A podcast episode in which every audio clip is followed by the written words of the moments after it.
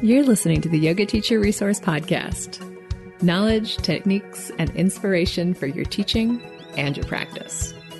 I'm your host, Mado Hesselink. If you're a yoga teacher who loves learning, is passionate about spreading the benefits of yoga, and desires more resources to support your teaching, you're in the right place. Let's get started with today's episode. For better or worse, 2020 was the year that technology became an inevitable part of teaching yoga. If we wanted to continue teaching, for most of us, it had to be online. Some yoga teachers dove in enthusiastically, some reluctantly, and some teachers quit teaching entirely rather than bring their classes onto Zoom. Whatever camp you fell into, you've likely never had to confront your relationship with technology as intensively and intimately as you did last year. This podcast episode is an invitation to examine that relationship and check in with how you're using technology now and how that aligns with your vision for the future. My guest, Avi Gordon, is the director of the Integral Yoga Teachers Association at Yogaville, Virginia. Avi is the host of the Integral Yoga podcast, a social philosopher, and the author of A Light in the Tunnel. Avi has also been a school teacher for students of all ages in Taiwan, Israel, South Korea, and the US. Avi's role as director of IYTA is what inspired him to become a student of technology, and he's got a lot of helpful advice for yoga teachers who want to better harness the power of technology, but don't think of themselves as being good at tech, which he also doesn't necessarily think of himself as being good at tech. If you're interested in how our yoga practice can influence our relationship with tech, I think you'll love this episode. Let's jump right in, and I'll see you on the other side.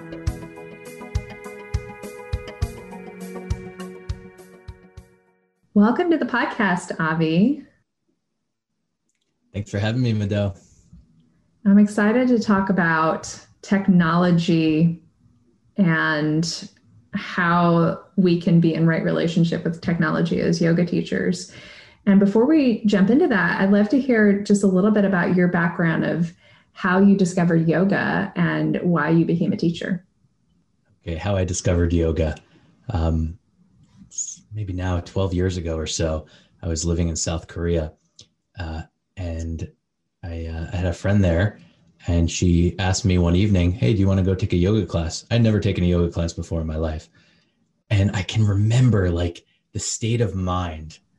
And I was like, mm, Do I want to do this right now? Like it literally could have gone either way. Like I didn't have much of a preference one way or another. Like, all right, let's do it. Let's try it. And I, I was hooked immediately. Um, and it was great actually. So I continued to do yoga while I was in Korea and uh, fell in love with this instructor, but actually she did not speak English. So my my introduction into yoga was just visually observing the teacher and and mimicking what she was doing. Yeah. And did you get a mental transformation as well, even without verbal instructions? I think so. It, it was really neat to develop a relationship with her even without the language connection. I still think about her. Um, and I felt that deep connection to her, like on a spiritual level, even though we couldn't like have a regular conversation the way that we're we're doing right now. Um, so I would say yes. Yeah. So she kind of embodied the teachings in a way that transcended language for you. Exactly. That you nailed it. Yeah, just the way that she carried herself. Um, I mean, even though I wasn't understanding what she was saying, just the her voice and the way that she used words and and the way that she allowed silence and all of that. Yeah. So what inspired you to start teaching? Yeah, so then yoga just became a part of my life and I no matter where I lived, I was uh, taking classes.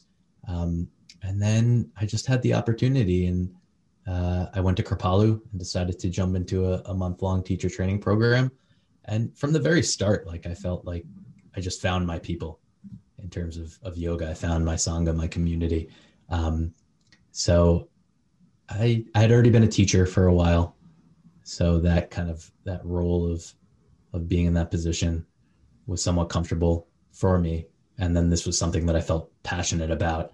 And how about your relationship with technology? Has that always been an easy relationship? Or, I mean, would you say that you are a tech guy? I wouldn't at all, actually. But um, in a way, I feel like I have to pat myself on the back because I've come a long way. And yoga has helped me, actually. Because I, I mean, I tend to have the attitude that yoga is how we do everything and our relationship with everything. So why would technology be any different? Um, but yeah, it wasn't like you know when I was a kid, I was into sports and and just I wasn't like about computers much or anything else like that. I, that was that would not be how I labeled myself. Yeah, I, I'm I'm uh, fascinated by technology and what it can do, and I and I feel like it deserves it deserves uh, respect and and kind of some wonder and awe for us to just be able to be doing this right now and so many things. So um, I think fostering a healthy relationship with it um, has been very important to me. Yeah. Yeah. And just for context, I think generation, how old we are, is important for our relationship to technology. So I'm curious because I'm making an assumption that you're a bit younger than me, but I could be wrong. So would you share how old you are? Yeah, uh, 36. Okay. So I'm 43 and I am in a bridge generation. So I'm in between Gen X and millennial, whereas you're like pretty solidly millennial. You know, when you say that you aren't a technology guy, it may still be that your assumption of what that means is different than somebody who is a Gen Xer or a boomer, right? So totally. So I deal with this all the time with with my sangha you know the because i'm the director of the integral yoga teachers association and integral yoga we have a long history and actually the majority of our members are probably above 60 i would say. And they're con- i'm constantly hearing like oh you're so good with technology. I'm like what? Like so i think that's to your point. It's all relative. I I think I've still told this story before on the podcast, but when I started college, email was just becoming central to the college experience, right? We were just starting to email our teachers.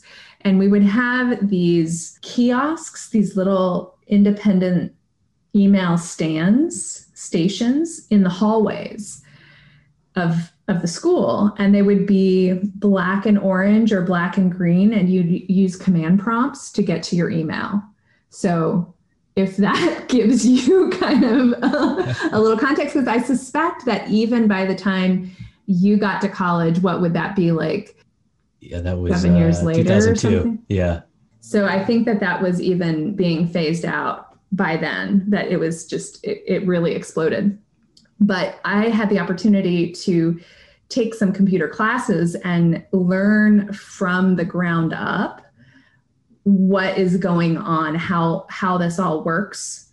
Not that I remember that much of it, but just having that exposure of like binary and how everything from a digital standpoint is based on communication around zeros and ones or on and off, basically. And so, as complex as it has become, the building blocks are actually very simple. And I and I do think that just having had that history and that background has made me more open to learning technology and to just being to trusting that I can figure it out. That whatever it is, it was built by humans. And so, and it was built by smart humans with the intention of making life easier generally. That's what technology is, right? Absolutely. I, I mean, that's the intention. Whether or not it always accomplishes that, I'm not sure. no, it definitely doesn't always accomplish that. But to me, when we're thinking about right relationship with technology, that's what I always come back to is this was designed to make my life easier or to make somebody's life easier. Mm. So if that's not happening, I need to figure out is there a learning curve that I need to overcome before it will make my life easier, or is there an alternative? because if it's not making my life easier in some way, then it's not fulfilling its purpose. Such a good point, right? Because there's so much stress, I think, around using technology. But I think what you're you're saying is that that that kind of goes against the purpose of it. That's not the point of it. But I see, I think that really has to do with how we tend to compare ourselves with other people, right? It's like, how good am I at this compared to someone else? They know better than me, which kind of messes up the whole thing, as opposed to just kind of this fresh starting place that you're looking at it from. Like, no one else is involved. Here's this thing, and the point of it is to make my life easier. Okay, can I figure out how to how to do that? Right, make my life easier or make me more effective at hmm. fulfilling my intention.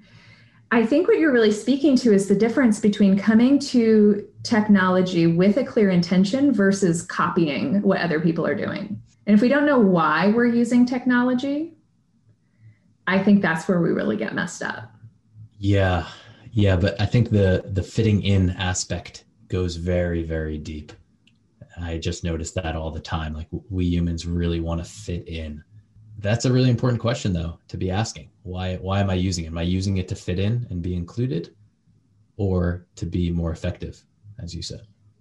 Tell me more about how that shows up in your life this desire to fit in and how that influences your relationship to technology i mean you know doing stuff like this you know the podcast is i really love it right? Like i love the aspect of having conversations and um, being of service in that kind of that kind of a way, just like calls to me.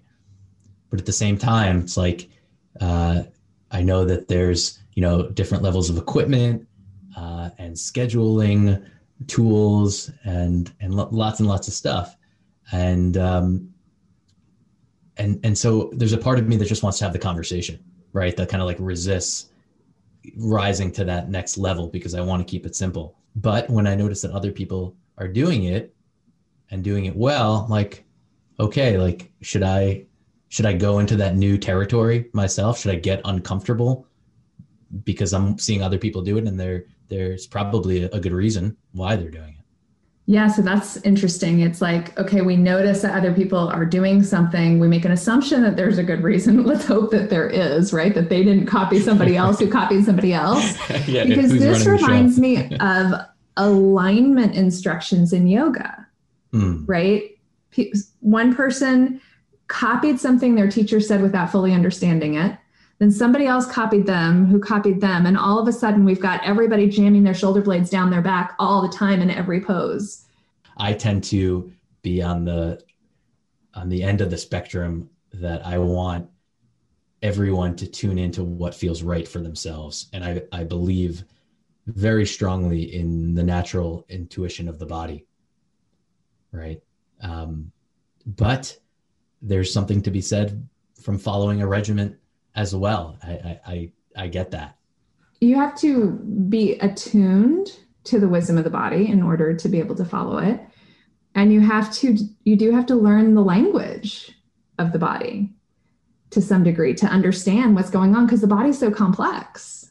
It's easy to get confused by the signals, right? For example, a lot of times where we feel pain in the body is not where there's dysfunction. You can spend a lot of time, you know, thinking that your the front of your chest is messed up, but it's really the back of your shoulder or something like that, you know? Anyway, so to bring it back around to technology, I think what you were saying is that we want to, when we look at what somebody else is doing, sometimes we feel the desire to copy them or we make an assumption that they had a good reason for doing what they're doing. And then what do we do with that? Do we reach out to that person and say, Hey, I noticed that you're doing this. It looks interesting. Tell me why you did it that way. Or do we try to figure that out for ourselves or work backwards from, all right, so what are my needs? And could the way that this person is organizing themselves meet my needs? What do you think? I think ideally, I take a deep breath and I slow down because I think so much of this is around speed, moving really, really fast.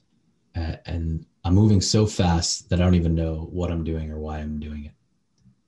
So just simply asking that question um, okay, I see someone else doing this thing is it does it seem like a good idea am i just going to do it because they're doing it is there um, some some good reason, something that can add to my life that I want to set an intention to do it. So really, I think it's it's around being conscious, just being conscious of the choices that I'm making.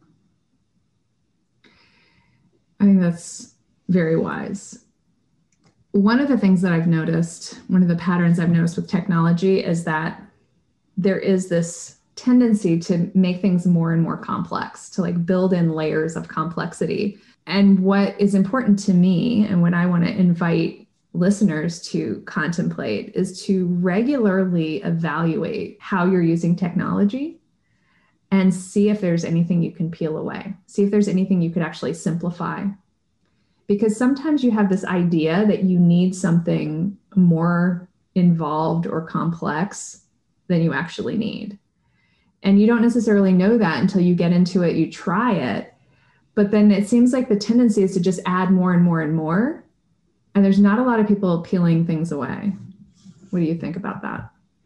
Yeah. So it makes me just think of like constantly reassessing, hopefully without exhaustion, but just again, taking the time.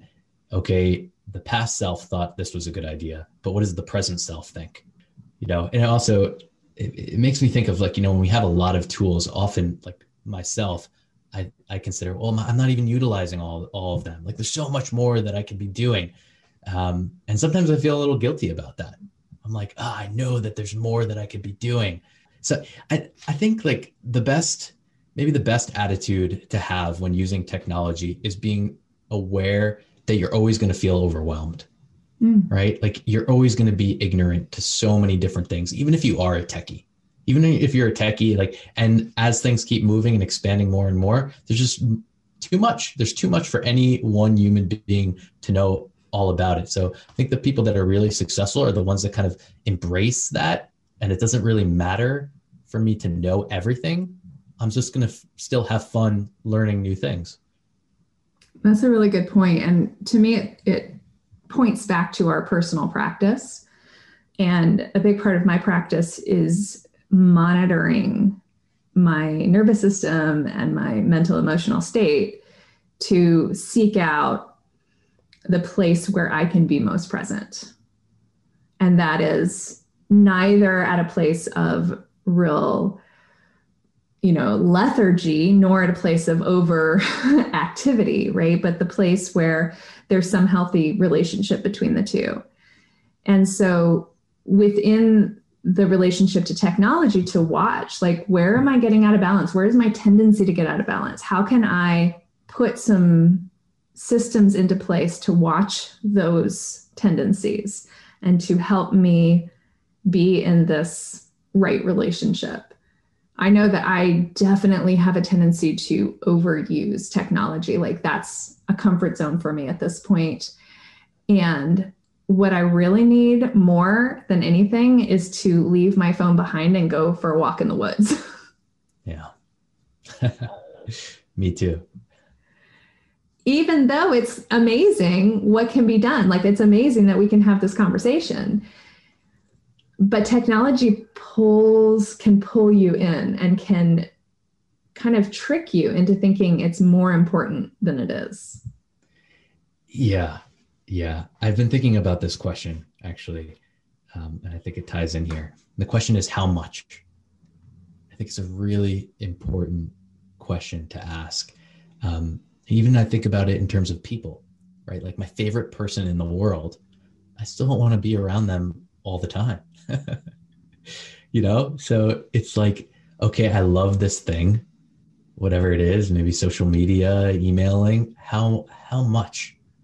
How much. And um and i think the tendency that we have that that i notice a lot is to put ourselves in camps. So this happens in the yoga world i would say a lot. So it's like i'm a yogi. So part of the definition of being a yogi in a lot of ways i think is being like anti-technology right? So i'm in like the anti-technology yogi camp. And then other people who don't even want to get involved in yoga right? Like they've labeled themselves differently. I'm not a yogi. I'm this other thing right? Um, and you talk about meeting in the middle, and and that's the that's where I want to be. You know, or, just always asking the question like, how much of this and how much of that, and that's it.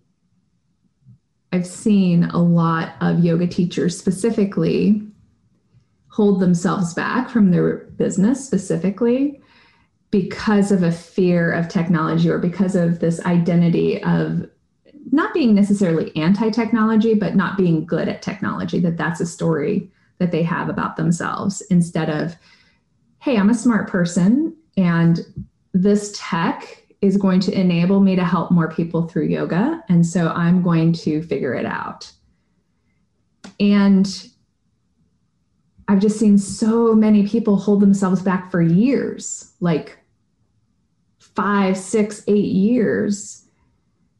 I don't know what they're waiting for. I don't think they're waiting for anything. I don't think that it's a really conscious pattern until sometimes they talk to me about it and I'm like, wow, you have a vision that you're choosing not to step into because of this barrier here about tech, but you're a smart person. And there's massive amounts of resources to help you learn. I think that what a lot of people want is somebody else to kind of save them mm. on the tech side, that they think somebody else is going to be able to step in and kind of wave a magic wand and take care of all the tech. And that does happen for some people. Like some people find the right person to hire. But more often than not, like I'll talk to yoga teachers and they'll say, I really want a VA to do my social media for me, for example. And the problem is that they don't understand how social media works. The yoga teacher themselves does not understand how social media works. So they wouldn't actually be able to guide a VA to do a good job with their social media in a way that would even be worth the amount that they would pay the VA because the VA is not a strategist, right? The VA is an implementer role. It's a virtual assistant for anybody listening who isn't familiar with that term. So a VA can take content that you have created and turn it into a certain format. They can create emails, they can create social media posts, they can create little Canva posts, but that's not what drives a business. What drives a business is the vision behind it. And if the yoga teacher doesn't know how social media works, they're not going to be able to be in partnership with a VA in a way that would help them, would bring them more business, which is what most people want from social media.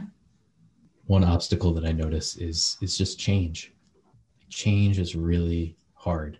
Venturing into uncharted waters is tough, and I think we should we should acknowledge that. But ultimately, I think yogi should be the best at doing this, right? If we're really practicing, like beginner's mind, mm. right? Like beginner's mind allows me to be really bad at something for a while. And and and have that be okay. Yeah. Yeah i think the challenge with, that people come into which i totally relate to is it's one thing to be really bad at something that brings you joy. It's another thing to be really bad at something that you kind of feel internally conflicted about, especially that you're not sure if it aligns with your values or not. And I even have that conflicted relationship with social media myself. Like I see, and I've had some recent conversations on the podcast about this where, yeah, there's some awesome connections that can happen through social media. And there's also a way that social media is damaging for people's mental health and promotes the most reactive side of ourselves and also rewards shallow content. So that's where I think people get into that stuck place. You know, like it's hard to take action when you're not sure that it's actually in alignment with your values. I I love that you made this point because I definitely feel that way a lot too. It's like even though Facebook and Instagram are effective tools that do a lot of great things, again, it's it's they're they're complex, right? But they're also um, proponents of yes, like this shallowness that I don't feel comfortable with.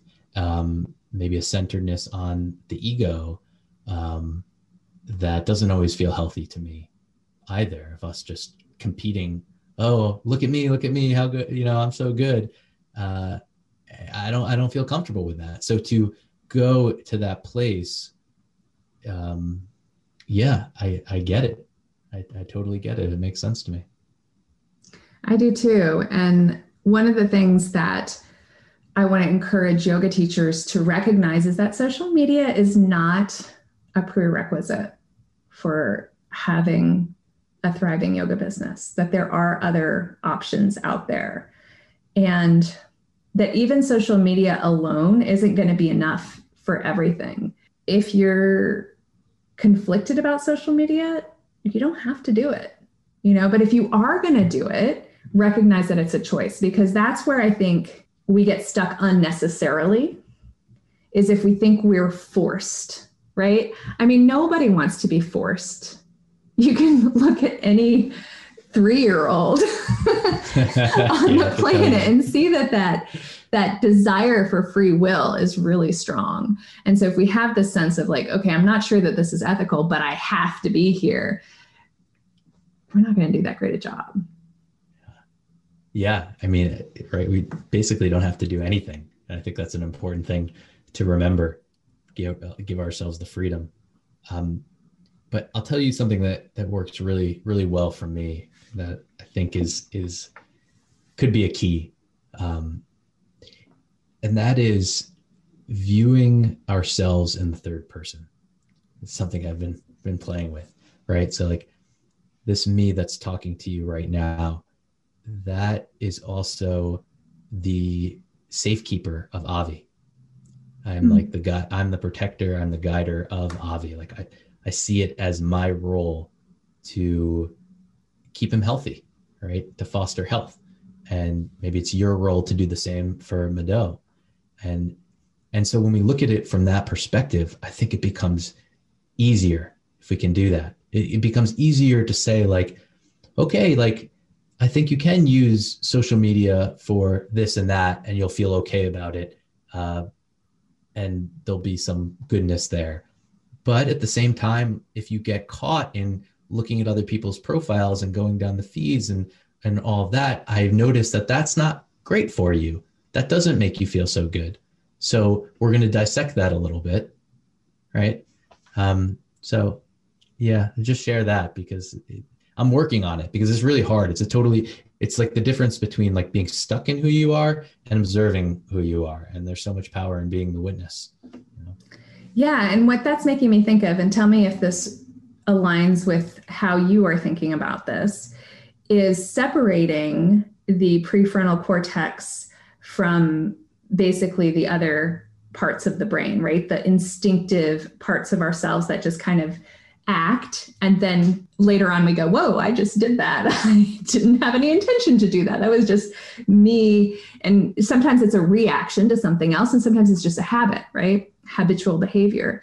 And so to recognize like okay we also have this higher thinking function that can evaluate can discern can plan and it's our opportunity as humans to harness that higher thinking as much as we can. And that's, I think, a, a great deal of what we're doing in yoga, in our yoga practice, is connecting with and strengthening the prefrontal cortex. What do you think about that? Do you have, does that align with?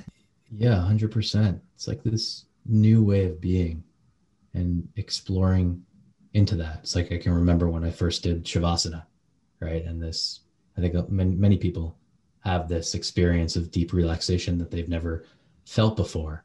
And it's amazing, right? It's amazing to be that relaxed and comfortable.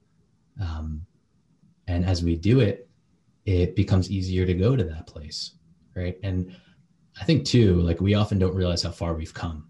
We just know that the current experience that I'm sitting in.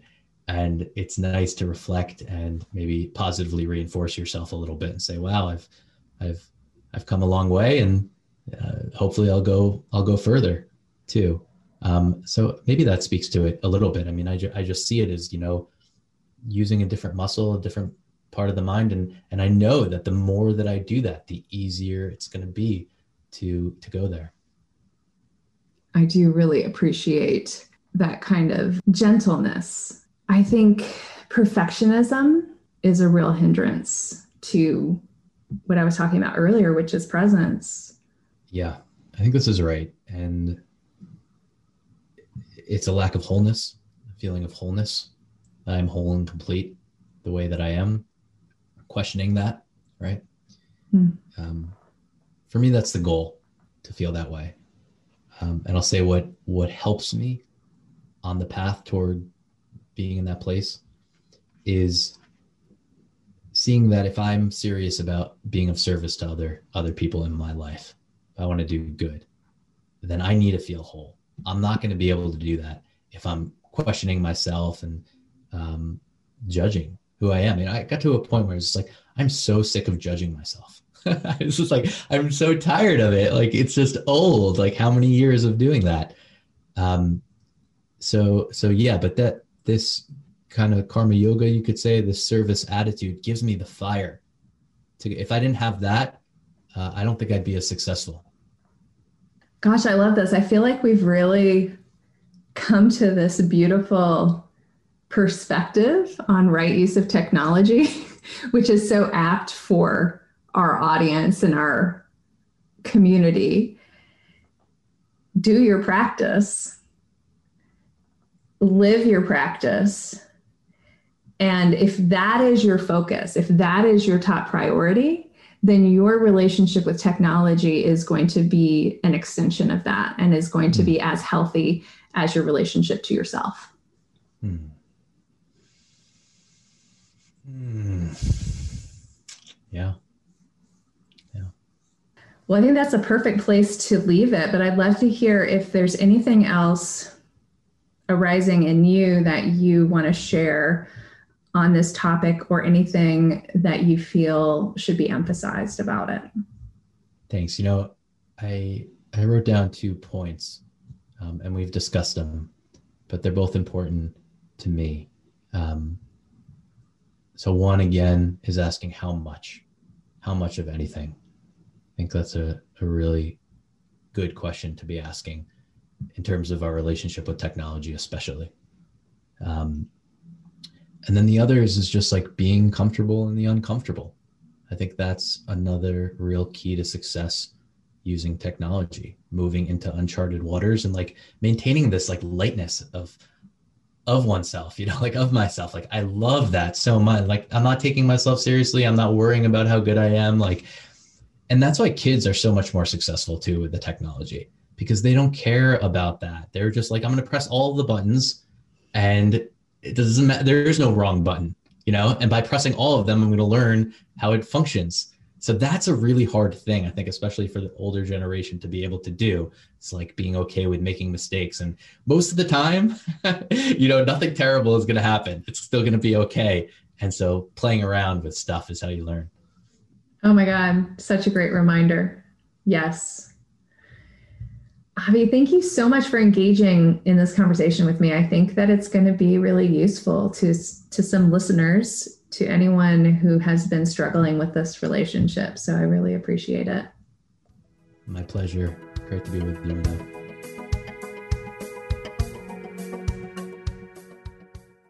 One of the things I love about having guests on the podcast is I never know exactly where the conversation is going to end up. When I first started the podcast, this was actually pretty terrifying for me because I care so much about it. I really wanted it to be good every episode. Over time, I've been able to let go of that perfectionism a little bit and embrace the mystery of where each conversation will lead. In retrospect, it feels kind of inevitable that our conversation around the right use of technology ended up pointing us right back at our own personal yoga practice but I promise we did not plan this out ahead of time. And to continue with that theme, it's the perfect time to ask you how your home practice has been going lately. The theme that's been coming up for me recently is how effective a really simple practice can be. For many years, I had this idea in the back of my head that my home practice would get more and more complex as I became more advanced. And I actually kind of cringe now to think about how obviously silly that sounds in retrospect. But it wasn't really a conscious belief, it was more of a subconscious story in the back of my head. One of the things I love most about yoga is that it's really simple at its essence.